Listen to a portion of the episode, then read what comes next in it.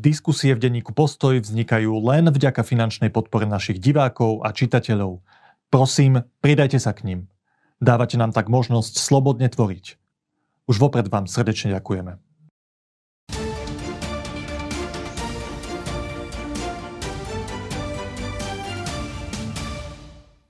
Dlhé roky na Slovensku počúvame o tom, že školstvo je základom rozvoja našej krajiny a jej napredovania. Dnes je len niekoľko dní do volieb a v našom štúdiu vítam ľudí, ktorí tvrdia, že to s reformou nášho školstva a s jeho posunutím dopredu myslia naozaj vážne. Mojím dnešným hostom je šéf školského výboru, aktuálne aj dlhoročný a zároveň kandidát koalície Olano a priatelia, Kresťanská únia a za ľudí Richard Vašečka. Vítajte. Ďakujem, dobrý večer. Mojím druhým hostom je človek, ktorý 8 mesiacov pred nejakým časom viedol ministerstvo školstva. Dlhé roky sa pohybuje v školskom prostredí a dnes kandiduje na kandidátke Kresťansko-demokratického hnutia. Jan Horecký, vítajte. Ďakujem, dobrý deň. Páni, naozaj to vyzerá niekedy ako na taký marazmus v tých dvoch oblastiach, ktoré sa skloňujú v médiách, zdravotníctvo a školstvo, že sa o tom vždy rozprávame a nejaký zásadný skok dopredu alebo nejaké niečo, čoho by sme sa mohli chytiť a povedať, na tomto budeme stavať, toto nám určuje ten smer, stačí v tom pokračovať, nevidíme ani v zdravotníctve, ani v školstve. Však opravte ma, ak sa mýlim, ak tam už vy niečo vidíte, ale základná otázka na úvod je, za tie ostatné 3 roky, kde ste vy obidvaja do nejakej miery mohli zasiahnuť do toho, ako to školstvo vyzerá, každý v inom časovom úseku na inej pozícii, sa stalo niečo, čo by zásadne posunulo slovenské školstvo dopredu, pán Vašečka? Ja by som použil slovo naliehavosť, myslím si, že v tomto volebnom období tá naliehavosť sa spájala hlavne s tým zdravotníctvom, pochopiteľne kvôli pandémii, čiže tá pozornosť sa maximálne sústredila na zdravotníctvo. Ale ja som teraz, však myslím, že všetci beháme teraz po Slovensku v rámci tej kampane, ja by vám pri Žiline, a keď e, chodievate cez Strečno na Martin a ďalej potom na východ, tak e, si uvedomujem, že ľudia, ktorí napríklad denne tady chodia, tak so slovičkom naliehavosť si spájajú práve dorobiť tunel Višňové, aby tam nemuseli každý deň stať v zápche. A to je vec, ktorú si úplne všetci na Slovensku, alebo takmer všetci vedia predstaviť, že to je totálne naliehavé. Ale čo sa týka vzdelania, tak mám taký e, pocit a, a takú skúsenosť aj za toto volebné obdobie, ale som už tretie volebné obdobie poslancom, takže aj za dlhšie obdobie, že akoby u nás na Slovensku, a teraz nemyslím len politiku, ale myslím ako celý národ, celý štát, že, že nevieme nejak uchopiť konkrétne tú naliehavosť v tom vzdelávaní, že je to pre nás príliš také teoretické. A keď potom príde na lámanie chleba, na to rozdeľovanie tých financií, e, tak e, to školstvo e, si ľudia uvedomujú, hlavne takí politici a zvlášť, ktorí pracujú v oblasti školstva, že je to priorita, ale priorit nemôže byť 10, musí byť 1, 2, max 3. Ale to znamená, že niekde inde trocha tie peniaze pridržíte tie prostriedky a tu ich dáte. Ale keďže tá naliehavosť je napríklad pri tých diálniciach alebo pri tom zdravotníctve, tak dáte kúsok. Hej? To znamená, že urobilo sa. A nie málo aj pre to školstvo, ale tá naliehavosť nemusí, nemôže byť len vo volebných programoch, nemôže byť len uh, v ústach, v hlavách politikov, ale musí byť v celom národe, v celom štáte. A čo chcem to povedať, že to je pre nás úloha aj do budúcnosti, že nielen, aby my sme sa o tom rozprávali, ale aby sme naozaj vzbudili tu, ten pocit, ten vnem naliehavosti, e, tej investície do vzdelávania, tej reformy a, a, a tej inovácie, aby ľudia pochopili, že to nie je preto, aby učiteľia mali vyššie platy alebo aby boli nejaké hm, digitálne pomôcky, ale že naozaj je to skutočne veľmi naliehavá vec, že je ešte naliehavejšie ako ten tunel Višňové, alebo ako možno niektoré veci zdravotníctve, ktoré tiež sú veľmi dôležité. Áno, a teraz odpoveď, skúste stručne odpovedať na tú moju otázku. Tak stalo sa za tie ostatné 3 roky v našom školstve niečo, čo vy považujete za zásadný krok vpred? Ako no. niečo, po čom sa dlho volalo a teraz sa toho môžeme chytiť a ísť týmto smerom? Možno by to musel, mali vyhodnotiť ľudia z praxe, ktorí aktuálne učia, ale ja môžem povedať ako predseda školského výboru, teda v parlamente, čo sa týka legislatívy, že áno, podľa mňa významný praktický krok bola novela školského zákona, ktorú sme robili aj v spolupráci s pánom ministrom. Čiastočne, nenazvali sme zásadným krokom, ale čiastočne istým krokom bola aj novela vysokoškolského zákona. Čiže ak by som mal povedať, že či bolo niečo revolučné, také ako sa podarilo napríklad pri podpore rodín, tak to si nemyslím, že sa podarilo v školstve. Že posunuli sa veci, riešili sa veci, ale podľa mňa prelomový revolučný krok sa neudial. Pán Horecký, tá istá otázka. Stalo sa za tie 3 roky niečo, čo vy považujete za zásadné pre posun školstva k lepšiemu? Za tých e, necelých 8 mesiacov, lebo to som videl zbližšia než tie 3 roky, tie 3 roky som samozrejme prirátam ich tým 30, ktoré som v rezorte školstva na rôznych pozíciách. myslím v praxi, ako riaditeľ, učiteľ, manažer, tak za týchto necelých 8 mesiacov som predsa bol svetkom jedného malého zázraku. Niečo, čo považujem za prelomovú vec. Nepamätám si za 32 rokov svojej praxe a z toho som 8 rokov slúžil ako prezident Združenia katolíckých škôl, jednej stavovskej organizácie, že by sa všetky stavovské organizácie zjednotili. Že by prestali medzi sebou súperiť e, súkromné, církevné, štátne e, školy, alebo e, stredné odborné školy s gymnáziami. Všetky veľké stavovské organizácie školské sa postavili na jednu palubu a zhodli sa v tom, že so školstvom treba naozaj pohnúť. A tým myslíme nielen podmienky, za ktorých vzdelávame deti, ale aj o čom ich vzdelávame a akým spôsobom a za akým cieľom. To, to, že sa oni dokázali zjednotiť a podporiť napríklad veľkú novelu školského zákona, ktorá tiež za mňa prináša len potenciál na prelomovú vec. Súhlasím s Ríšom Vašečkom, že tým, že sme napísali zákon, ktorý som e, veľmi významne na ňom e, pracoval, e, bol tam niekoľko stoviek zmien oproti jeho prvej verzii a bol zosúladený aj so samozprávami, aj s týmito stavskými organizáciami. Preto získal takmer ústavnú väčšinu v parlamente tak tento zákon rozsvecuje v tej škole, si posvecuje na veci, ktoré tam vždy boli a ktoré sa 30 rokov neriešili. Ako sú individuálne potreby detí, ktoré boli zo strany učiteľov riešené spontánne. Jedna pani učiteľka je schopná ísť do rodiny e, k tým deťom, ktoré prežívajú niečo mimoriadne a potrebujú pomoc a podporu. Iný, iná pani učiteľka, iný pedagóg E, môže zastávať názor, že to je vec sociálky alebo tej rodiny, že ona si odučí svoje, e, urobí poctivo túto prácu a ďalej sa jednoducho nestavia k tej práci, nevníma to rovnako. Jednoducho štát nemal koncepciu, nepomenoval tie rôzne podporné opatrenia, ktoré môže e, škola cez svojich zamestnancov alebo školské zariadenia poskytnúť deťom, ani tie potreby, okrem e, diagnóz, e, ktoré sme tu vždy mali pre deti s špeciálno výchovno vzdelávacími potrebami no, ale vaša odpoveď nejakým zdravotným je, že, znevýhodnením. Že tá, že tá podstatná zmena je v tom, že stavovské organizácie sa zjednotili v názore, že treba dosiahnuť zásadnú zmenu. Uh, že sa zjednotili aj v tej súčinnosti a v podpore týchto zmien. To je principiálna zmena. Že nevidia v tom ministerstve niekoho, kto e, si ide svojou cestou a nebude im ešte hádže polena pod nohy, ale zrazu videli, že či už e, ľudia v parlamente, samozrejme nie všetci, alebo, e, alebo ľudia na ministerstve dokážu spolu s nimi sa zhodnúť a pracovať na niečom, čo má žiť táto spoločnosť. Toto považujem za prelomovú vec. E, je to znak nejakého, dúfam, že nového kurzu. Kurzu kontinuity a spolupráce. No, vám sa to určite zdá ako, byť ako veľká vec, keďže viete, ako tie organizácie fungovali predtým. No mne sa to zdá byť ako lajkovi taká úplne základná vec. Však vychádzam z predpokladu, že tí ľudia chcú všetci, aby sme mali lepšie školstvo, tak jasné, že sa zhodnú na, na tom, že to treba meniť. Ideálne, ako to treba meniť. Ale dobre, poďme ďalej. Pani, základná otázka potom je, že, že čo je ten hlavný problém?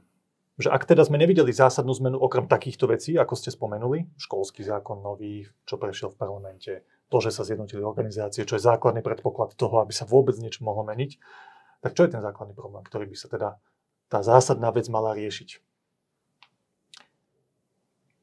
Ja si myslím, že to slovo priorita by nemalo byť nejakou politickou frázou, ale ani aj mimo politiky, že mali by sme si uvedomiť jednu vec.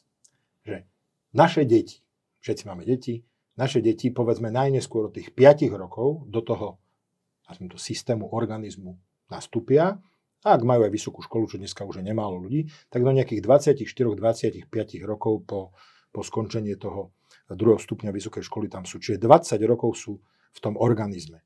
A že, že ten organizmus je naozaj veľmi dôležité. Ja by som tam videl takú, povedzme, hlavne takú trojicu aktérov, a to je teda samotný žiak, študent, učiteľ, prípadne iný zamestnanec, majster, ďalší a potom rodičia. Blížite sa k tej mojej odpovedi na tú moju otázku, že čo je ten Áno, hlavný problém áno, ja, ja už som pri nej. Ja už som pri nej. A že podľa mňa v tom je tá priorita, že toto vzhľadom na to, že naše deti vo veku, keď sú absolútne naj, najviac ovplyvniteľné a najviac sa rozhoduje o ich budúcnosti a ich budúcom nastavení, aby toto bolo skutočne niečo, čo je veľmi kvalitné. A teraz v čom je tá kvalita? Je v tom, aby to naozaj bolo, bolo podľa možností najlepšie po všetkých stránkach. Prvá vec, vôbec, vôbec systém. Aby to nebolo to, že ideme len s otrvačnosťou. Tu trocha odbočím k tomu, že, že v čom je problém. Problém je v tom, že, že školstvo ako také je obrovský kolos. Obrovské kolosy majú veľmi veľkú zotrvačnosť. A že tá zotrvačnosť, ak sa má zmeniť, to je e, narážka na to, že, že vlastne preto je podľa mňa veľká vec, ak sa tie organizácie zjednotia na, na tej zmene, že keď, keď sa niečo valí zotrvačnosťou, tak to nie je až také samozrejme, že chce zmenu. Poviem príklad a úplne prirodzený ľudský, že pán učiteľ, pani učiteľka, skôr asi bude učiteľka v slovenskom školstve, ktorá povedzme aj v mojom veku 50 ročná, uh, učí nejak, nejaké roky, no tak je to už, e, nazviem, že komfortné pokračovať tak ďalej. Ale vieme, že vidíme to, že spoločnosť sa mení doslova z roka na rok veľmi prudko, až revolučne. To znamená, nemôže, to nepokr- nemôže sa to nemeniť aj v školstve. Čiže, vrátim sa späť k tej odpovedi, e, je veľmi dôležité, aby sme túto nastavili ten systém tak, aby naozaj e, reagoval na tie zmeny v spoločnosti, aby bol, aby bol najlepší, inovatívny, aby naozaj hľadal ten najlepší záujem dieťaťa a bol schopný, bez toho, aby to teraz e, stresovalo alebo ničilo tých učiteľov len nejakými zvonka danými a teraz zavedte toto, urobte toto, ale naozaj sa pracovalo s tými učiteľmi, e, aby, aby mohli naozaj, aby to bolo Čiže najkvalitnejšie prostredie. Z toho, čo hovoríte, vyplýva, že ten systém dnes nie je dostatočne inovatívny. Tí absolventi sa nevedia nevedia fungovať, nie sú pripravení na fungovanie v tomto, to z toho vyplýva. Nie? To, na to som sa pýtal, že v čom je ten problém? Ten problém je v tej malej pružnosti a veľkej zotrvačnosti, ale zároveň aj v takom, asi z ekonomického hľadiska by som povedal, podfinancovaní. To znamená, že, že ako keby sú veľké očakávania od rodičov také tie normálne, že aby moje deti mali to najlepšie, od štátu, že to má byť nejaké moderné školstvo a tak ďalej. Ale zároveň je tam strašne veľa ubitých učiteľov, ktorí majú veľmi veľa povinností, ktoré bežne aj my štát pridávame, ale zároveň nejaká motivácia, či už priamo platová, alebo iných benefitov, ktoré pomáhajú tým, tým pracovníkom e, robiť naozaj inovatívne, kreatívne, nie je tam až toľko. Uvedem malý, pre, malý príklad. Napríklad e, náš najstarší syn pracuje vo firme, ktorá je, ktor, kde, sú, kde sú informatici. A e, oni im povedia, že vy nemôžete mať prestávku len takú krátku, vy si musíte viac odpočinúť po obede, ale my vás potom nedostaneme takú tú kreatívu, my potrebujeme v bežnom proste ideš, musíš, oduč si, bež, rýchlo, dozor a tak ďalej. Čiže čo tým chcem povedať? Že musíme myslieť na to, aby sa tam vytvorilo prostredie, v ktorom budú mať chuť a priestor na kreatívu, na rozvoj, na inováciu učitelia a bude ich to tešiť a budú mať na to aj silu, aj, aj e, predstavu, pomoc a zároveň deti, ktoré tiež budú môcť do toho vstupovať, ale aj za pomoci rodičov. Ale už moc dlho rozprávam, tak by som nechcel to rozťahovať, ale hovorím to, že, že celý ten systém treba, rozpo? To treba, treba rozpohybovať, treba rozpohybovať ten systém, aby naozaj tí učitelia tam išli s tým, že oni to chcú urobiť. Že Lebo inými dnes slovami, to je ako? Dneska je to tak, že je to jednoducho veľký kolos, ktorý je zaťažený obrovskými, obrovským množstvom povinností, ktoré sú aj prirodzené, starosť o tie deti, dozor, rôzne veci. A to veľmi podľa mňa zbrzduje to školstvo, ktoré sa proste tak pomaličky valí. Ide, hej, naš, treba povedať uznanie, že naše školstvo na to, aké má podmienky a z čoho vychádza, má, dáva dobré výsledky. Ale my dneska chceme špičkové výsledky, nielen dobré výsledky a na to treba naozaj ten No, systém a vy ste teraz zase povedali podľa mňa inú vec. Vy ste povedali, že ten problém je obrovské množstvo pravidiel, byrokracie, plus ubití učitelia, Aj, ktorí sú aj slabo platení a neviem čo. aj. Že toto, je- toto je tá hlavná vec? celý, celý, ten, celý ten proces, do neho proste treba investovať rôznym spôsobom. Aj zvýšením financí, napríklad aj na platy učiteľov, ale vôbec spôsobom, ktorý viac uvoľní tú možnosť tej výchovy a vzdelávania, aby aj tie deti s tými rodičmi do toho mohli vstupovať, aby aj tí učitelia mali, mali eh, chuť a možnosť robiť tie veci naozaj, naozaj prúžne, lebo ja to poviem takto, že ako učiteľ, pre mňa bolo vždy vzdelávanie, ale ako rodič voči vlastným deťom zábava, dobrodružstvo. A že ja sa obávam, že veľmi často si ani učitelia, ani žiaci by si nejak nespojili, že vzdelávanie je dobrodružstvo a zábava. Je to ťažká povinnosť, ktorú treba vykonať, zodpovedná. Trocha tak, t- taká ťažoba je v tom. Pán Horecký, môžete aj zareagovať na pána Vašečku, či súhlasíte s tou diagnózou? Teda množstvo Ja- tých pravidel, unavení učiteľia, aj málo financií, aj toto, že to vzdelávanie je ťažká Ja povinnosť. A plus vaša, čo najstručnejšia, ale aj zároveň presná Mhm. definícia toho problému. Ja rád Ríša Vašečku doplním. E, Veľakrát sme už spolu na túto tému debatovali, e, ale teraz nejde o to, aby sme si to my vysvetlili, ale aby sme boli zrozumiteľní pre ľudí s tým, čo ponúkame. Čiže e, ja za najväčší problém považujem v zhode s tým, čo hovoril aj Ríšo, to, že naše školstvo, myslím školu teraz, je postavené logisticky rovnako ako pred 50 rokmi za komunistov. Predstavte si, že na škole je predsa rozhodujúci človek, e, najčastejšie pani riaditeľka, má dve zástupkyne, má jednu tajomničku, e, dnes už je tam aj ekonómka, e, ktorá je skôr účtovníčkou, je to ekonómka typu ekonomického oddelenia nejakej firmy. Má tam väčšinou na polúvesku personalistku alebo mzdárku. Potom je tam školník, vrátnik, upratovačky. Toto, samozrejme potom sú tam pedagogickí a odborní zamestnanci, ale keď prepočítate stovky ľudí, ktorých má zverených na zodpovednosť táto škola, tento manažment, pričom ešte pani zastupky nemajú aj učiteľský úvezok, aj vedúca SKD má učiteľský, teda pedagogický úvezok, tak nám vychádza, že na niekoľko stoviek ľudí, ktorých manažujete, zamestnancov a detí, a s každým dieťaťom je väčšia zodpovednosť aj viac e, úkonov spojených ako so samostatným zamestnancom, máte prepočítaný počet troch manažérov neexistuje firma na Slovensku alebo organizácia, ktorá by mala na niekoľko stoviek, povedzme na 300-400 ľudí, troch manažérov a žiaden stredný manažment. E, ja nečakám, že škola bude mať v 21. storočí každá jedna, alebo je 4 tisíc, že bude mať právne oddelenie, personálne oddelenie, ekonomické oddelenie, projektové oddelenie, hospodárske oddelenie, ako majú bežne firmy aj štátne organizácie. Toto nečakáme, lebo na to tá republika nemá, aby to bolo neefektívne. Ale to, že sme nechali školy v tom stave, ako sú, ako boli pred 50 rokmi čo do logistiky, a to, že im za tie desiatky rokov len pribúdali povinnosti, veď za komunistov im ešte výplaty nasačkovali do obálok, neboli e, ani účty, neexistoval internet, e, bol vopred dané, čo sa má učiť z jednoho jediného možného zadania a tá pani učiteľka zobrala hotovú vec, ktorú išla do triedy a učila, bola inak nastavená spoločnosť, žiadne GDPR, žiadne verejné obstarávanie. že, a moja hlavná odpoveď je, že hoci sa celý svet zmenil, tak štruktúra školy ostala tá istá. A zmena Toto školy, obrovské zanedbanie. Aj na no, všetkých, pozrite sa, všetkých tých ostatných oblastiach? E, samozrejme, pretože ak pani, ak pani riaditeľka, rád vám to poviem, ak pani riaditeľka má prvú úlohu, na ktorej by sme sa určite zhodli aj s Ríšom, manažovať predovšetkým výchovno-vzdelávací proces a ona musí riešiť e, izoláciu, zatekanie strechy, elektroinštaláciu a nemá tú podporu, ktorú má mať Jednoducho nie sú tieto e, základné veci zabezpečené. Rieši pracovnoprávne otázky, rieši e, psychologické otázky, nemá e, dostatočnú oporu v systéme, ktorý my vieme doručiť. Chyb, preto som ja využil aj príležitosť, keď som bol minister, že som s týmito tromi vecami aj v spolupráci s Ríšom Vašečkom pohol že som dal do zákona, využil som pozíciu supervízora, ktorý má teraz možnosť táto riaditeľka školy ho v rozsahu 5 e, hodín na každých 100 žiakov školy poveriť riadiacimi funkciami.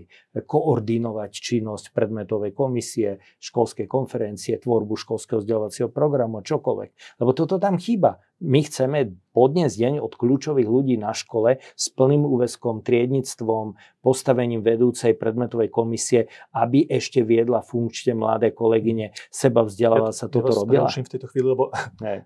môžete sa reagovať o chvíľočku, len mňa to trošku prekvapuje, to, čo Hej. hovoríte, lebo väčšinu diskusí, čo počúvam, tak všetci hovoria, že prvý krok je nevyhnutný navýšenie platov tých učiteľov, aby vôbec tam prichádzali noví ľudia, aby to bolo pre ne tak. Vy hovoríte Ak mi ešte dovolíte to krátko dokončiť, lebo myslím, že nehovoril som dlhšie ako Ríšo. Mhm. Ak dovolíte... Nech to má takú dynamiku trošku. Ďakujem. Ale predsa, ešte jedna vec, ktorá možno, že vás tiež prekvapí. Predstavte si, že, e, že a toto nie je na seba chválu, toto je dlh, ktorý sme mali voči školám. 20 rokov im nebol zmenený prevádzkový normatív. Tá istá suma išla na žiaka 20 rokov na prevádzku školy, kde sa posunuli ceny, náklady a úlohy škôl za tých 20 rokov všetkých. E, podarilo sa mi to zvýšiť o 22 rokov, ale nechcem, aby to fungovalo v školstve tak, že ad hoc. Jednomu ministrovi sa to podarí, inému nie. Toto musí byť systém, na ktorý si vieme posvietiť. Ten systém, aby som nebol dlhý, voláme školská právnická osoba, právna identita školy, nesubjektivita, že my poctivo si nasvietime, ak sme si nasvietili tie potreby detí a podporné opatrenia, tak si posvieťme na to, aké funkcie má dneska škola plniť, čo na to potrebuje a tak, ako jej rozvíjame, chceme rozvinúť stredný manažment na tej škole, tak po, postavme stredný makromanagement napríklad na regionálnych úradoch školskej správy, ktoré musíme posilniť, aby robili služby na kľúč. Aby rejiteľka, ktorej zateká strecha, sa obrátila v územnej pôsobnosti na regionálny úrad, ktorý jej zorganizuje teda tú ponuku do vestníka, teda tú výzvu do vestníka na cenové ponuky, pripraví verejné obstarávanie, urobí konzultáciu technologickú, právnu, metodickú, akúkoľvek tá riaditeľka potrebuje, ktorá v konečnom dôsledku rozhodne. Lebo je blbosť, aby tieto orgány funkčné pre firmy a organizácie, ktoré inde máme, sme budovali na každej škole, vy ste, vy ste ale vieme ich zdieľať. Šikovne povedali okrem odpovede na moju otázku, že aká je, aký je ten problém a trošku aj tu... Chcel som ukázať aj náznak riešenia. Áno, to, to je to, čo ponúkate v programe. Ak sa nemýlim k tej prvej veci ohľadom toho manažmentu a zmeny logistiky, tak tam hovoríte, že budú konkrétni pracovníci tej školy, ktorí budú mať nižší úvezok, tí, ktorí vzdelávajú aj iných kolegov a tak ďalej. a budú mať priestor teda aj na takéto činnosti. Ale pán Vašečka, ako som sa vás pýtal na tú diagnózu, tak teraz sa vás pýtam, že k tej diagnóze, ktorú ste povedali, môžete reagovať na, na pána Horeckého, či s tým súhlasíte, že sa vás chcem opýtať na riešenie, na, na, na liečenie toho stavu, ktorý ste opísali. Teda toho, že nereflektuje na požiadavky dnešného sveta, že to je celé také ťažkopádne. A že to berú rodičia aj tí žiaci ako takú nepríjemnú vec, v ktorej tí ľudia ale strávia 20 rokov naozaj svojho života ja by som skúšal teraz naozaj tak asociatívne alebo reakčne, s tými platmi. Samozrejme, a tam veľmi zdôrazňujem práve preto, aby to pochopili ľudia, aby to nepochopili len tí, ktorí sú úzko v tom z, e, zainteresovaní, tá učiteľia a management škôl, že my nebojeme za učiteľov ako odborári, ktorí ich berú ako zamestnancov, ktorým treba zvýšiť mzdu, dajme treba spravodlivú dôstojnú mzdu. Samozrejme aj to. Ale my bojujeme za zvýšenie prostriedkov do školstva aj na platy učiteľov, čo je veľká zložka, pretože chceme, aby naše deti trávili čas s kvalitnými ľuďmi, ktorí majú chuť, čas, aj nastavenie na, na sebarozvoj a zároveň majú chuť robiť kreatívne, inovatívne s tými deťmi. Čiže som za to, v našom programe, aby som bol konkrétny pri tých riešeniach, je, že nechceme, aby sa musela handrkovať, aby sa museli handrovať školy, odborári s vládou každý rok. Skúsme nájsť systém, ktorým to naviažeme na nejaký ukazovateľ, napríklad na priemernú mzdu v národnom hospodárstve, napríklad, lebo to je výkon ekonomiky, čiže to je na, na to by plus minus mal mať celý štát, keď to rastie automaticky tento nominálne číslo, ale nielen o platoch, Janko povedal dobre, eh, je tam aj ten prevádzkový normatív, to sú ďalšie veci, hej, nemôžeme to zostať len tak odborársky, akože pri platoch učiteľov, ale na, na celkovo. A takisto eh, riešiť to aj potom, tak by som povedal, regionálne. Nie som za to, aby, sa, aby, boli, aby bol iný plat učiteľa v Bratislave alebo v Prešove. To za to nie som, lebo ten učiteľ odvádza plus minus rovnakú prácu. Tým narážate na jeden z veľkých problémov, ktorý ano. sa rieši. Učiteľ v Bratislave si nedostane ani hypotéku na byt, ano. na východe celkom v pohode dokáže vyžiť. Áno, ale narážam na to, že, že ja by som e, zvažoval riešenie, kde by mali nejak cez prostredníctvom aj samozprávy, ale od štátu, riešiť povedzme možnosti bývania alebo príspevok na bývanie. Lebo ceny potravín sú v tých supermarketoch zhruba rovnaké, tie letaky sú rovnaké aj v Bratislave, v Lidli, aj v, aj v Košiciach ale napríklad to bývanie je veľký problém, tá hypotéka. Čiže toto by sme navrhovali ako riešenie. A poviem ešte, aby som príliš teoreticky nehovoril, dva konkrétne príklady, ktoré sa stali. Keď som bol učiteľ, učil som 15 rokov predtým, ako som sa stal poslancom, volal mi zástupca zriadovateľa istý čas, bol som relatívne mladý učiteľ, okolo 30 rokov, či by som nechcel, či by som neprijal funkciu e, zástupcu riaditeľa školy. A veľa mojich kolegov aj známych, keď to hovorím, sú z toho šokovaní.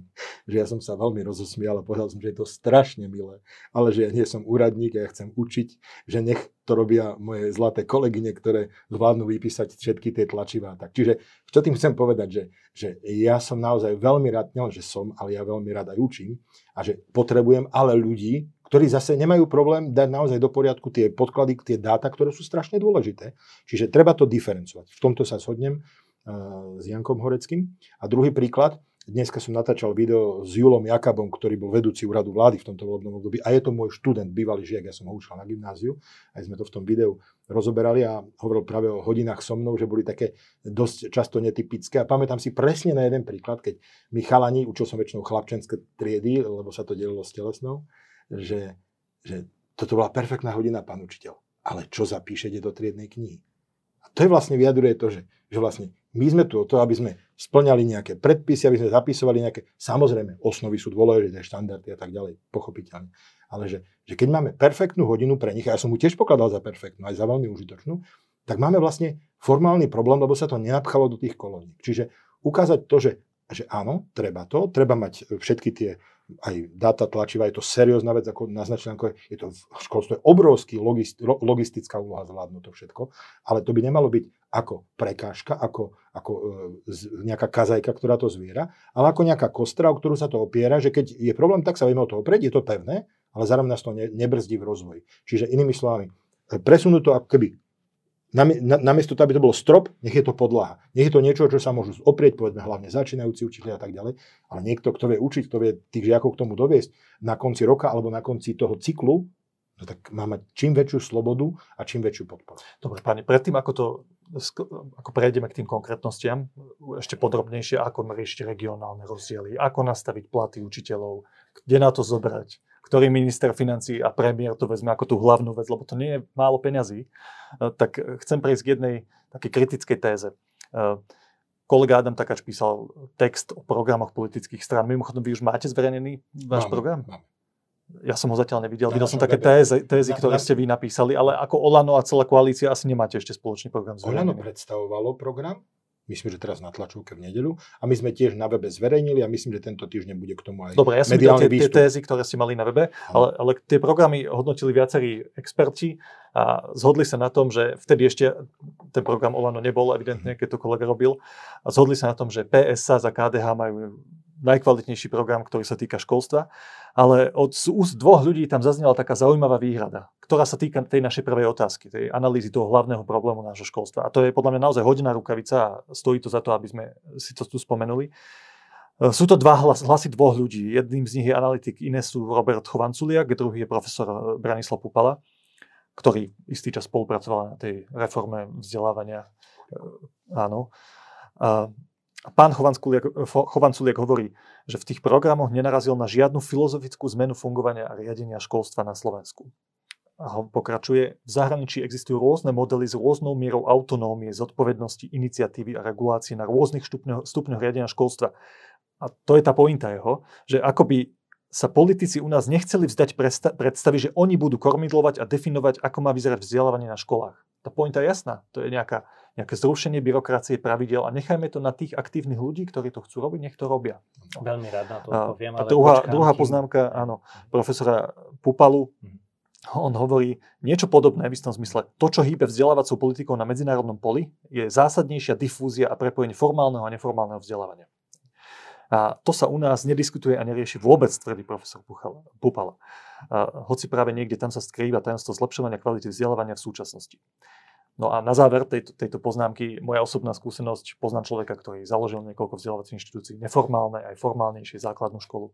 A on hovorí presne toto, že môžeme sa rozprávať o, e, o, ref, o platoch učiteľov, môžeme sa rozprávať o regionálnych rozdieloch, môžeme sa rozprávať o tej vzdelávacej reforme kurikulálnej. Ale on tvrdí, že, že on zo svojej skúsenosti, keď zakladal základnú školu, aj súkromné vzdelávacie inštitúcie, sa stretol s tak obrovským balíkom pravidel a byrokracie, že ktorý zabije každého, kto chce to vzdelávanie a má na to robiť podľa seba. Uh, tak to je tá moja otázka pre vás, že ako reagujete na túto výhradu, pán Hovecký? No, ja súhlasím s tou potrebou, ale nesúhlasím s tou výhradou. Pretože v programe KDH, e, Ríšo potom povie o programe, čo majú Kresťanská únia v Oľano, e, v programe KDH presne na toto mierime. To, čo som vám e, tu pred chvíľkou rozprával o tom, že tá riaditeľka lieta od jednej témy k druhej a nemá podporu, nemá priestor Áno, zmena logistiky nemá priestor na to, čo je jej autonómnou činnosťou. To znamená, že manažovať svojich ľudí, vytvárať školský vzdelávací program. Dokonca to, čo sme e, teraz e, úspešne ukončili, e, to znamená nový štátny vzdelávací program, ukončili sme jeho podobu, ktorú sme zverejnili a začíname ju zavádzať do 40 škôl.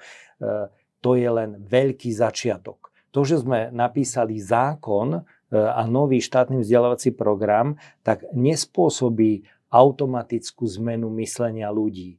Ale celá tá filozofia e, toho, ako je napísaný e, štátny vzdelávací program, má presne túto pointu. To znamená, aby sa využil genius loci na tej škole, tí ľudia, ktorí majú to, čo najlepšie vedia k sebe, zo seba ponúknutým žiakom, aby sa toto dalo maximalizovať a naviazať z druhej strany s potrebami žiakov a ich individuálnymi dispozíciami. Ale to keď chcete spraviť, tak musíte zároveň odňať od nich to bremeno tých predpisov, pravidel, nariadení, predstav. Súhlasím, súhlasím. Vyzerať, Preto máme v e, programe aj takéto veci, že štát molestuje tie školy a tých manažérov e, opakovane tými istými vecami, ktoré by v rámci e, informačných systémov, do ktorých sa za predchádzajúce vlády naliali stovky, ak nie, desi, ak nie stovky miliónov eur, E, tieto rezortné informačné systémy nie sú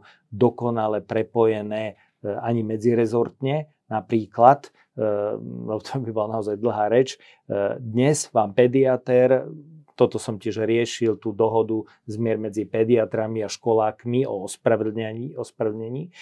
Pe- pediatér je v systéme e-health má tam elektronickú kartu e, dieťaťa, škola má školský informačný systém, existuje tu portál verejnej správy, vládny cloud a rezortný informačný systém. Ako je možné, že potom ten pediatér musí vypísať lístoček, ktorý musí rodič doručiť do školy a tamto musí tá pani učiteľka triedna e, zanášať do elektronického systému, z iného elektronického systému a obidva sú financované zo štátneho rozpočtu. Čiže e, e, veľa ušetríme byrokracie, aj teda takých úkonov administratívnych, takýchto povinností, ak ten potenciál využijeme, ktorý už existuje. Len to musí byť manažované ľuďmi, ktorí rozumejú tomu, že ten potenciál tam je aj tým potrebám ja tých škôl. Skôr, skôr na tie požiadavky zo strany štátu, ministerstva, toho, kto dáva. A pre tých aké učiteľov, máte že konkrétne majú... požiadavky na mysli? Čo majú učiť? Čo je to no, minimum? Akým sa, spôsobom majú to, učiť? To, že e, dokonca školy, alebo teda odozva verejnosti išla skôr opačným smerom, ako mm, to formuloval pán Chovan Culiak. To znamená, že školy mnohé e, si pýtali jasnejšie zadanie. E, odborári nám veľmi vyčítali, že je to málo deterministické, e, určené po ročníkoch a tak ďalej.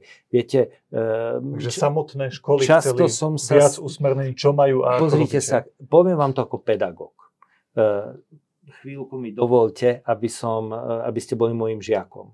Povedzme, že ja niečo viem viac, že som majster v matematike a niečo viem, ako má byť, ako máte chápať. Ja keď budem stáť na tejto pozícii a budem vám hovoriť, poďte sem a vidíte to ako ja, tak to sa nestane. Keď chcem, aby ste niečo pochopili a zvládli e, na mojej a lepšej úrovni, ja musím ísť ku vám a spolu s vami kráčať. My dnes máme 73 tisíc učiteľov, ktorí všetci nepovedia nadšene, hurá, ideme učiť nové kurikulum. A tak ako hovoril Ríšo, mnohí ľudia bez zlého úmyslu, bez toho, že by to chceli nejako sabotovať, ale naozaj si s tým nevedia poradiť, alebo e, keď to nedokážu robiť, nazvime to ľudovo ponovom, je otázne, či ich do toho máme nútiť, či ten postupný prechod, zapalovanie od jednej sviečky k druhej sviečky, e, tá infiltrácia lepšieho know-how, ľudí, ktorí si to majstrovstvo rozšírujú cez regionálne centra podpory učiteľov, cez mnohé školy, ktoré sú ostrovmi úspechu až celosvetového na Slovensku, bo také školy tu máme, keď dovolíme týmto ľuďom sa jeden od druhého pozitívne infikovať pedagogickým majstrovstvom, tým tempom, ako to vládzu, podobne ako ja, učiteľ, keď budem dupať na žiakov, že chcem, aby ste boli v tom majstri, aby ste to zvládli a budem vás na silu ťahať na moju pozíciu toho, ako to ja viem, sa to nikdy nestane. Ale keď budem kráčať tým tempom, ako to tie deti dokážu absorbovať. V tomto prípade, ak budeme spoločne kráčať tým tempom, ako to naše školy dokážu absorbovať, tak to je jediná cesta na úspešnú reformu. Inak táto reforma tiež skončí v šuplíku ako naivný donkychotský pokus. Preto som vám označil za malý zázrak, že sa stavovské organizácie a ťažiskovo e, títo naši ctení kolegovia, ktorí v čase frustrácie aj rozpadu koalície a vlády dokázali e, tiež chopiť nádeje a hovoriť, že e, má zmysel, ako pokračovať v reformných zmenách a naozaj e, posunúť naše školstvo dopredu. Pán Vašečka, tá istá otázka pre vás, že či tá cesta skôr, ako hovorí pán Hovan Suliak, nie je o tom, že politici by sa mali viac vzdávať tej predstavy, že oni budú kormidlovať a definovať, ako má, citujem, vyzerať vzdelávanie na školách. Že nie je toto ten hlavný problém? Aj keď veľmi dobre rozumiem tomu, čo povedal pán Horecký, že naozaj, že zdá sa, že množstvo tých škôl na to jednoducho nie sú pripravené na takýto prístup a potrebujú pomocnú ruku asi z toho centrálneho Dovolte mi ešte poslednú vedu pred Ríšom, ak môžem, dovolíš, aby to bolo dobre pochopené. Ja som za zlatý res, nie som za extrém typu, že e, e moderne sa dnes hovorí, rozviažme ruky e, učiteľom a riaditeľom, nech každý učí ako chce a ako vie. Prečo? To je, prečo? Pretože e, je to opovážlivé spoliehanie sa na to, že človek bez metodickej podpory, bez spoločenskej dohody, čo je povedzme nejakým minimálnym učebným výstupom alebo nejakým spoločným základom pre e, vzdelávanie a postupnosť stupňov vzdelávania, čo nejaká spoločenská dohoda, čo by mal absolvent e, základnej školy, gymnázia alebo strednej odbornej školy e, vedieť. Veď si predstavte firmu, ktorá chce niekoho zamestnať a ten niekto má mať výučný list. A keď ten výučný list bude len podľa predstavy toho, kto ho učí, že si myslí, že toto je dôležité a iné nie, tak aká bude výpovedná hodnota. Dobre, Čiže, pán Horacký, toto by bola na dlhú no, to by bola dlhá mňa, lebo, lebo niekto by vám mohol Čiže, povedať, že hlavnou úlohou tých vzdelávacích inštitúcií je naučiť toho človeka nejakým spôsobom rozmýšľať to a sekundárne, akú na sumu informácií, škole, o čom áno. má mať. Na základnej škole rozhodne to, to, by je to základná mentálna výbava. Áno, ale poďme Hej. pánu Vašečkovi, mhm. otázku som položil, tak či toto nie je ten hlavný problém ako sa k nemu postaviť? Ja vás ubezpečujem, že som mentálne a nastavene viac učiteľ ako politik. To znamená, že že keby som sa na to pozrel, tak sa na to pozerám skôr zo strany učiteľa ako zo strany politika. Čiže by som povedal, nech oni politici nám nerozkazujú, ako máme učiť. Že ja som, mám v sebe čosi také rebelské ešte, aj z toho učenia. Možno tým, že som chlaba, nás nie až tak veľa v tom školstve, tak ja som vždy mal takú tendenciu byť, byť troška taký, ako rebelský, že nepchajte ma do tých škatuliek, že mňa naozaj necítim najväčší pedagogický výkon, keď som správne vyškatal kolónky. Akože fakt, treba poriadok, ale ako pre mňa sú dôležití študenti a tá spoločná interakcia, ten spoločný strávený čas. Čo sa týka programu Kresťanskej únie, tak ja by som tam zdôraznil jednu vec, ktorá sa týka tohto. Že my veľmi podporujeme, a nemyslím si, že je to iné ani v KDH alebo v niektorých ďalších stranách, slobodu vo vzdelávaní v zmysle slobody a výberu rodičov. To znamená, že jednak sú rôzne typy škôl, cirkevné, súkromné, domáce vzdelávanie, vzdelávacie skupiny a aj štátne školy e, e, majú, majú rôzne manažmenty a rôzne nejaké profilácie, že aby naozaj rodičia si mohli aj vybrať, a dokonca nielen rodičia, ale aj učiteľia. Ja by som chcel učiť na takejto škole. A keď tá škola je zaujímavá, je kvalitná, tak e, sa jej aj darí, pretože učiteľia budú chcieť tam učiť, pretože si povedia, toto, toto je super pracovné prostredie a tým pádom si riaditeľ môže vyberať, že sa mu tam hlásia traja fyzikári a on si vybere toho, ktorého pokladá za najlepšieho. Na iných školách sa stane to, že nemá žiadneho fyzikára, musí to dať učiť matematikárovi v lepšom prípade a Boh vie komu v horšom prípade. Takisto aj rodičia. Budú tam dávať deti, tá škola bude mať dostatok a znova bude si vyberať kvalitných žiakov, kvalitných študentov a tým pádom aj ten vzdelávací proces bude kvalitný. Čiže my jednoznačne podporujeme tú slobodu vo vzdelávaní. E, nie nejakú bezbrehu, tak ako to naznačil e, že Janko Horecký, že úplne zružme všetky nejaké e, okraje, ale na druhej strane je podľa mňa toto cesta, v tom, že sa to môže, môže meniť, ale poviem jednu vec, a teraz hovorím, ja ako učiteľ to hovorím, že my učiteľia sme dominantne, máme zamestnaneckú mentalitu. Proste 10. je vyplata, aká je, ale taká je, ale je.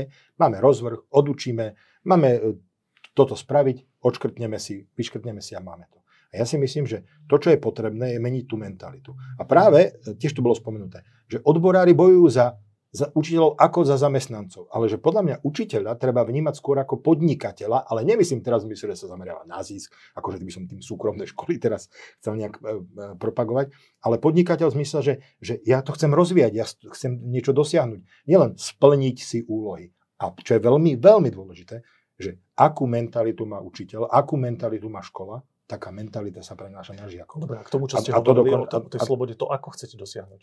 No, jed, to, jednak... Okrem toho, že sa budete pridržať už začatej práce s tou kurikulárnou reformou, lebo však to v konečnom dôsledku má priniesť presne toto. A ona presne rozširuje tú mieru ale, slobody. Ale hovorím, chce to, chce to ale, robiť ešte ale niečo iné okrem súhlasím, tejto reformy? Súhlasím s tým, ale napríklad tam bol ten konkrétny problém, že sa nám, spomenul Dan Korecký, že odborári protestovali, sedieť presne to ako v, e, tú situáciu, keď sedeli u mňa v kancelárii predsedu výboru a stiažovali sa, a čo tie cykly, a nech to necháme na ročníky, nech je presne dané, že naozaj je tam taký ten odpor tej zamestnaneckej mentality, a pozor, tým nenegatívizom odborárov, oni si robia svoju prácu, lebo oni zastupujú učiteľov ako zamestnancov.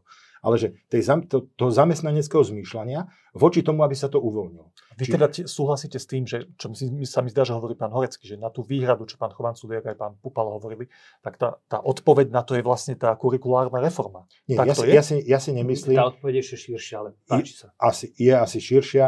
Uh, nechcem teraz ale do široka. Chcem povedať to, že ja si myslím, že bolo by potrebné to rozvinúť a rozšíriť ešte viac, dať tam ešte väčšiu slobodu, ale v, s tým súhlasím, že nie tých, ktorí sa akoby teraz boja, alebo poviem, že nemajú hneď z fleku na to, nútiť, aby teraz všetky školy padajú z mantinely a všetci si vymyslíte, ako budete učiť. To je extrém. To je naozaj extrém a to naše školstvo nezvládne a začneme od pedagogických fakult až po učiteľov, ktorí sú na dôchodok. Čiže tým, ktorí chcú otvorme tie hranice maximálne. Ak, ak sa tam ukáže, že je tu priestor, tak povedzme, nemôžete, lebo sa nedajú uvoľniť tie hranice. Tak si sadneme a tie hranice uvoľníme, lebo sme zistili, že takéto typy škôl, napríklad, neviem, druhý stupeň, matematické triedy, vymýšľam si, e, oni to dokážu robiť takto oveľa efektívnejšie, tak zmeňme vyhlášku, zmeňme legislatívu. To znamená, že aby aj naš, ten náš štátny prístup bol čím pružnejší. Že aby to naozaj bolo, ako som povedal, podlaha, o ktorú sa môžu oprieť, ale nie strop, ktorý ich brzdí, alebo mantinely, ktorým bránia sa rozvíjať. Dobre, to myslím, že z tej diskusie nám vyplynú nejaké zásadné veci, ktoré treba spraviť v najbližšom dobi. Jedna z nich je určite pokračovanie tej už začatej reformy, však to bude veľký ťažký proces. Ja nebudem tú reformu tu teraz rozoberať. Mali sme pred dva mesiacmi, či kedy dlhý rozhovor presne o tom, o čom tá reforma je. No a spomenuli ste tu aj niekoľko ďalších vecí. Zmena logistiky tých škôl, ktorá podľa vás 50 rokov funguje rovnako. No, tak to sú jasné veci, ktoré by ste robili, ak by ste sa dostali do ministerského kresla. Myslím, že obidvaja máte tú ambíciu v budúcnosti tam pôsobiť. Ale otvorím ešte, poslednú je tých ten milión cez tých školských psychológov, duševné zdravie, obrovská téma, regionálne rozdiely. Otvorím tú tému, o ktorej sa diskutuje tu ako poslednú praktickú tému a to sú tie platy tých učiteľov.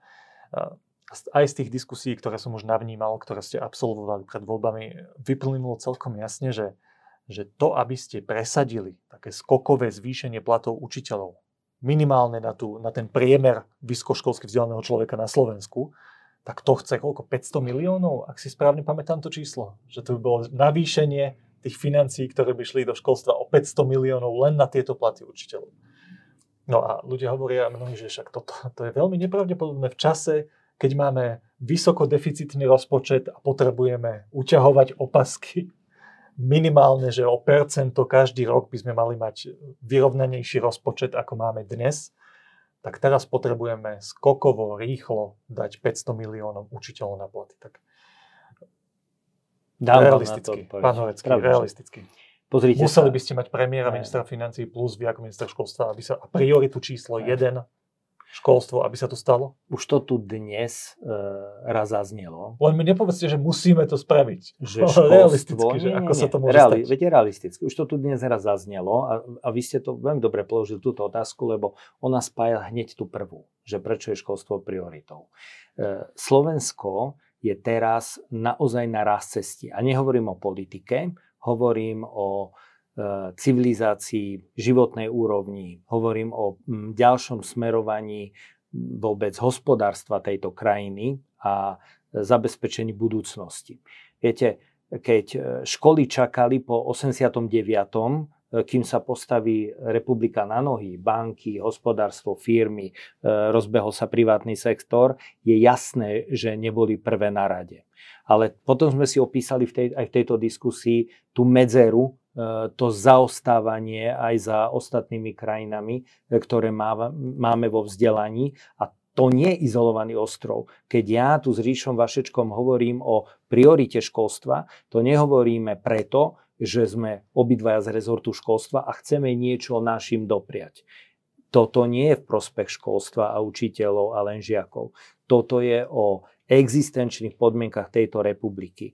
To ak, je dôležitá poznámka a potom odpoveď tak, na tú otázku. A preto to musí, ak to nebude priorita, a napríklad by sa stalo, kvôli času krátka, rýchla hyperbola, ak by sa stalo, že tu čo viem, tie automobilky sa zdvihnú a pôjdu niekam do Kazachstanu, tak táto republika kľakne. Ak my tu nebudeme mať ľudí, ktorí budú schopní sa postarať o, seba, o seba, robiť priemysel 4.0, 5.0, veci s väčšou pridanou hodnotou, e, tak a pritom tu máme ešte stále špičkové pracoviska. Kto vie vo verejnosti, že tu máme, ja neviem, asociovanú dohodu s Európskou e, vesmírnou agentúrou, že vesmírny priemysel má najväčšiu návratnosť a najrýchlejšie je rozvíjaný na svete, že to nie je len o doprave, Slovensko nebude stavať rakety, ale e, komunikačné satelity, e, systémy komunikácie, spracovanie dát. Toto sú veci, v ktorom sme experti, mechatronika.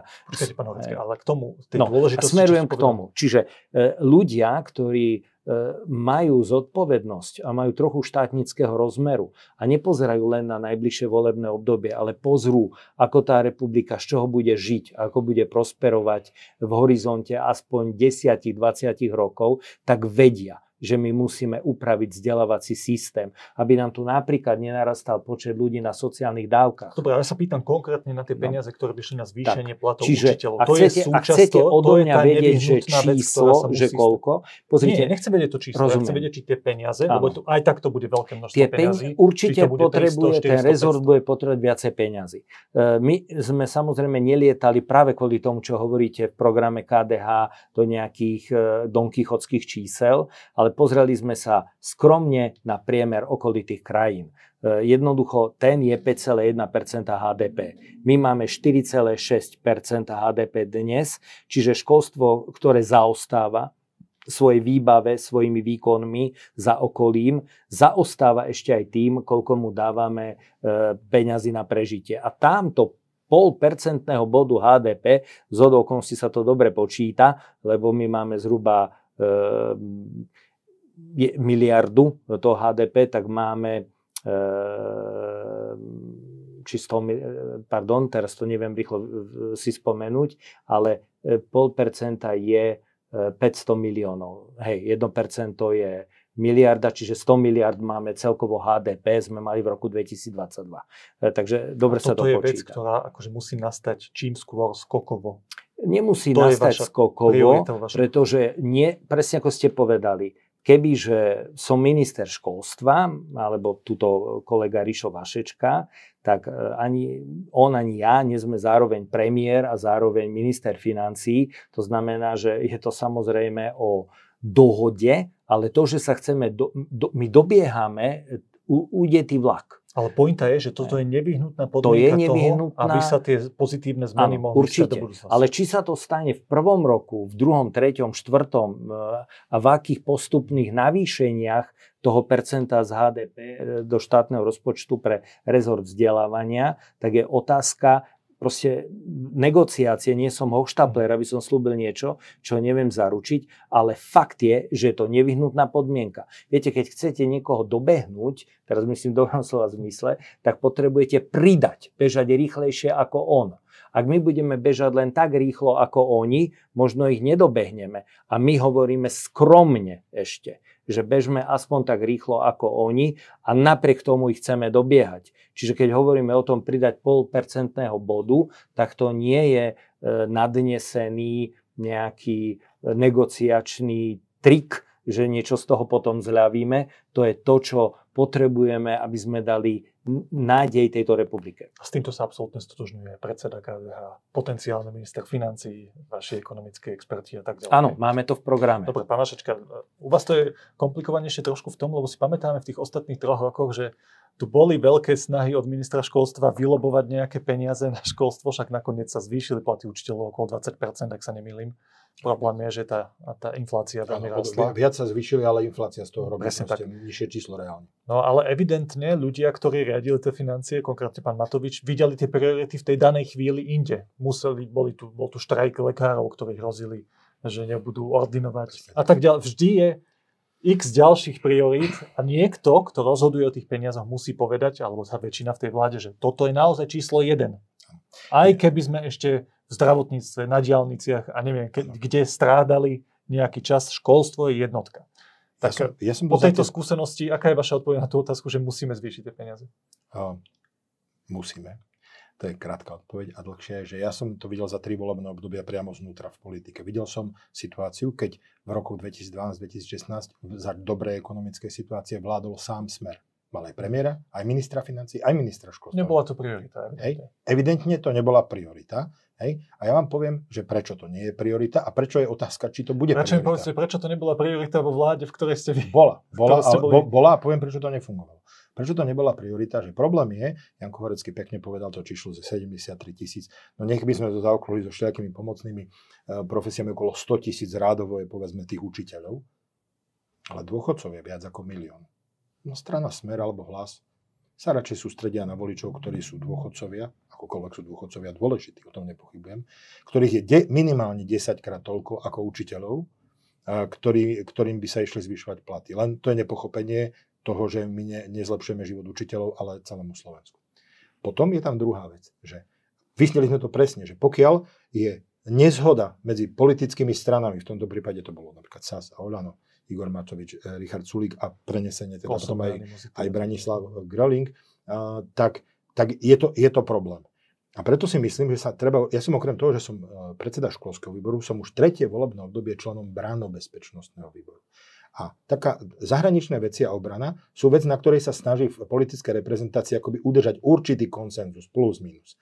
Aspoň u tých takých, povedzme, strán takého štandardného uh, smeru. A razenia. razenia trendu. A, a, a tam sa napríklad sme rokovali a rozprávalo sa o takom memorande, že napríklad zvyšovať percento HDP na obranu, pretože máme nejaký záväzok 2% a tak ďalej. Nejde teraz o to, ale že akoby, že sa, nech si relevantné politické strany, koaličné, opozičné, minimálne v sile ústavnej väčšiny sadnú a podpíšu memorandum, že toto je reálne, vychádza to z nejakých podkladov ekonomických. Áno, nevieme to urobiť teraz, ne, nevieme to. To sú proste, bol by to Don Kichot, ako hovoril pán minister, ale vieme to urobiť povedzme do troch, do štyroch rokov to vieme urobiť. Takže dajme si, že naviažme to napríklad na priemernú mzdu, alebo na iný ukazovateľ a to dajme do zákona. To znamená, v roku ďalšom a ďalšom a ďalšom nebude treba žiadne vyjednavačky. Bude sa to zvyšovať, ale je to ešte málo, takže stanovme si, že teraz to bude 0,9 násobok, potom to bude 1, 1 potom 1,1, potom 1,2.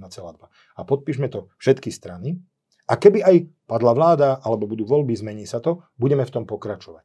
A že ja si myslím, že toto je jediná cesta pri takých veľkých veciach, ako je obrana, ako sú diálnice, ale aj ako je školstvo, že ten základný smer udržať, lebo inak sa budeme potom, spadneme do politických bojov, spadneme o tom, že či je lepšie podporovať väčšiu skupinu obyvateľstva, lebo to sú lepší voliči ako menšiu. Čiže ja vidím v tom to, a ja, ja som to vždy podporoval. Toto je podľa vás realistické? Ja si myslím, že v iných krajinách to funguje, v niektorých. Postkomunistické krajiny, u nás, je s tým problém, ale dokážu dať viac. Ale toto je, je spôsob, ktorým sme napríklad to dokázali robiť v obrane.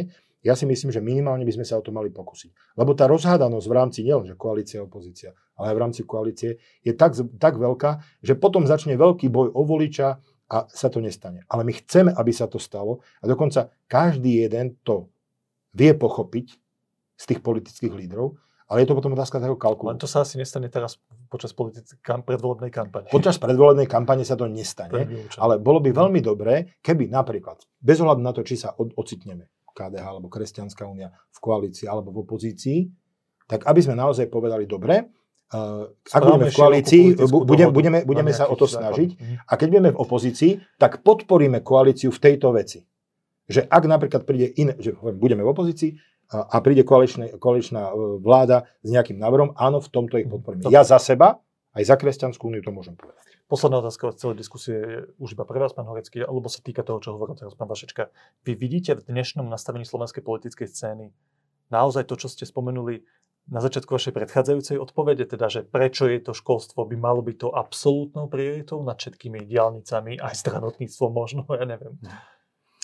Pozrite, e, zažil som pozitívnu skúsenosť s reprezentáciami vysokých škôl. E, reprezentácie vysokých škôl v takom úprimnom otvorenom rozhovore mimo kamery uh, sme si povedali, ja ako minister, oni ako Slovenská rektorská konferencia, že jednoducho e, štát, na môj vkus použijem hrubý výraz, kašľal na nich, nechal ich tak, ako boli e, od času, kedy získali autonómiu ehm, a oni to tomu štátu čiastočne oplácali. To znamená, že venovali sa sebe, svojim študijným programom a výskumným programom, jednoducho mm, riadili si svoje vysoké školy v svojom záujme.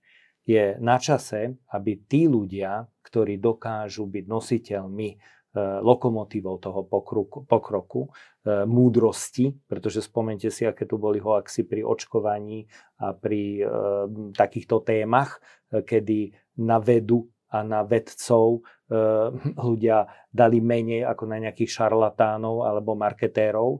Čiže ten e, čas, kedy ľudia, ktorí majú prírodzenú autoritu, lebo na to majú aj mandát, a to, to nemusia byť politici, to môžu byť iné elity, ako sú napríklad aj e, univerzity, tak dokážu e, spolu s nami, politikmi, ktorí Eh, sú tohto zmýšľania, ako tu prezentujem ja s kolegom, že toto je eh, otázka dlhodobejšej budúcnosti a, a takého štátnického rozhodnutia dať vzdelávanie a školstvo dopredu. Vy hovoríte, že mali verejne vystúpiť a povedať Táto, niečo tohto My typu. už nepustíme tú tému z kamier ani z verejného diskurzu. Jednoducho, či v opozícii, alebo v koalícii, či pri vláde, alebo v akejkoľvek parlamentnej či mimo parlamentnej činnosti budeme spolu so stavmi školskými, lebo nebojeme o seba, bojujeme o túto republiku,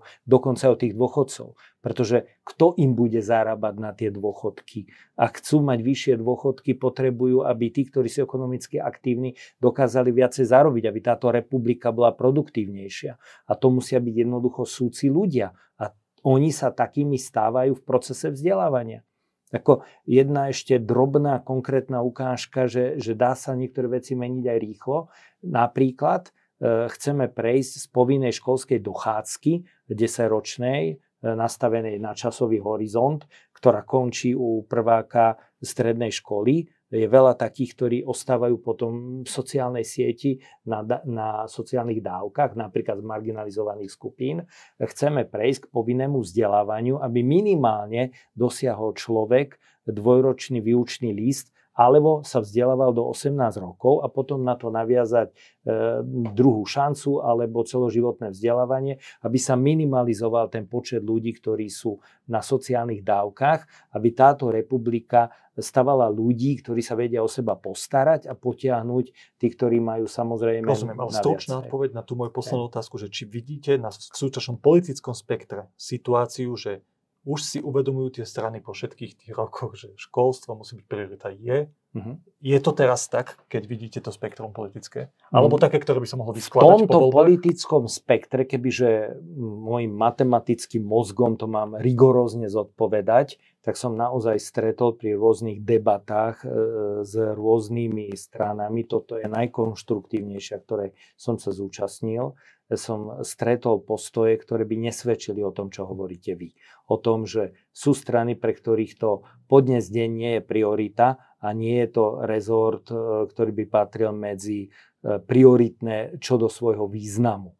Dokonca takto bývalo v minulosti, je to skôr rezort, ktorý si e, prisvojovali až na konci a možno skôr kvôli tomu, že je to pozícia vo vláde. Než to nie je lichotivá, aj keď úprimná odpovedia, ale je úprimná. ďakujem, že, že tu sadli dvaja ľudia, ktorí teda úprimne e, majú chuť mm. riešiť niečo, niečo so školstvom.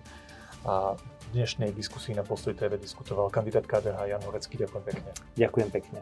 A podpredseda Kresťanskej únie Richard Vašečka. Ďakujem. A ja ďakujem.